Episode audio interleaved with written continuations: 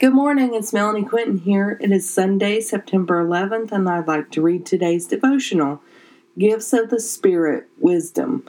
1 Corinthians 12 7 through 11. Now, to each one, the manifestation of the Spirit is given for the common good.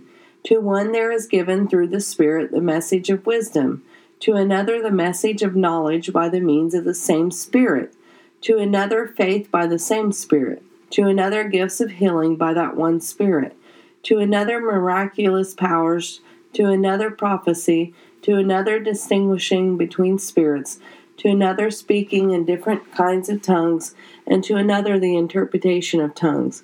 All these are the work of one and the same Spirit, and He gives them to each one, just as He determines. Let's talk about the gift of wisdom. The Lord has told us He gives us a sound mind and not a spirit of fear. Wisdom comes from the Lord. Those of us who lack wisdom are to ask for more wisdom. The Lord wants all of us to lean into Him for our day to day. He doesn't want us seeking the world and what they consider wise. Hopefully, you have been taught right from wrong. If so, you and I should have the wisdom and discernment to tell the difference and be wise to not do what is wrong. When we have been taught and we still choose to do what is wrong, we are being foolish. Repent of your wrongdoing and seek the way of the Lord. He will give you the wisdom to do the right thing. What are you doing in your life that you know is wrong? Have you asked the Lord to take the cup from you? Have you surrendered the cup? We can't go on living in sin and expect to hear, Well done, my good and faithful servant. Instead, we might hear, Depart from me, you of inequity, I never knew you. I would rather hear, Well done. We have a choice to make each and every day in whom we will serve. We will either choose to serve mammon or the Lord.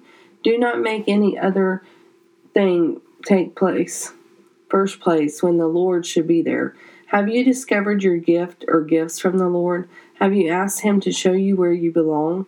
We all have been given according to how He wants us to be. Dear Lord, please reveal to all what their spiritual gifts are. Lord, allow your Holy Spirit to guide them, to use them for your glory, Lord. Lead us down the path of righteousness and deliver us from the evil one. God goes before us on this day and prepares the way.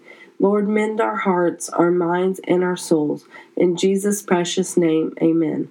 Have a blessed day, inspired by God on 9 11 22. Today, I would like to remember all lives who were lost on 9 11 2001. May the Lord continue to allow people to remember the sacrifice those innocent people made for our safety. Thank you. Have a great day.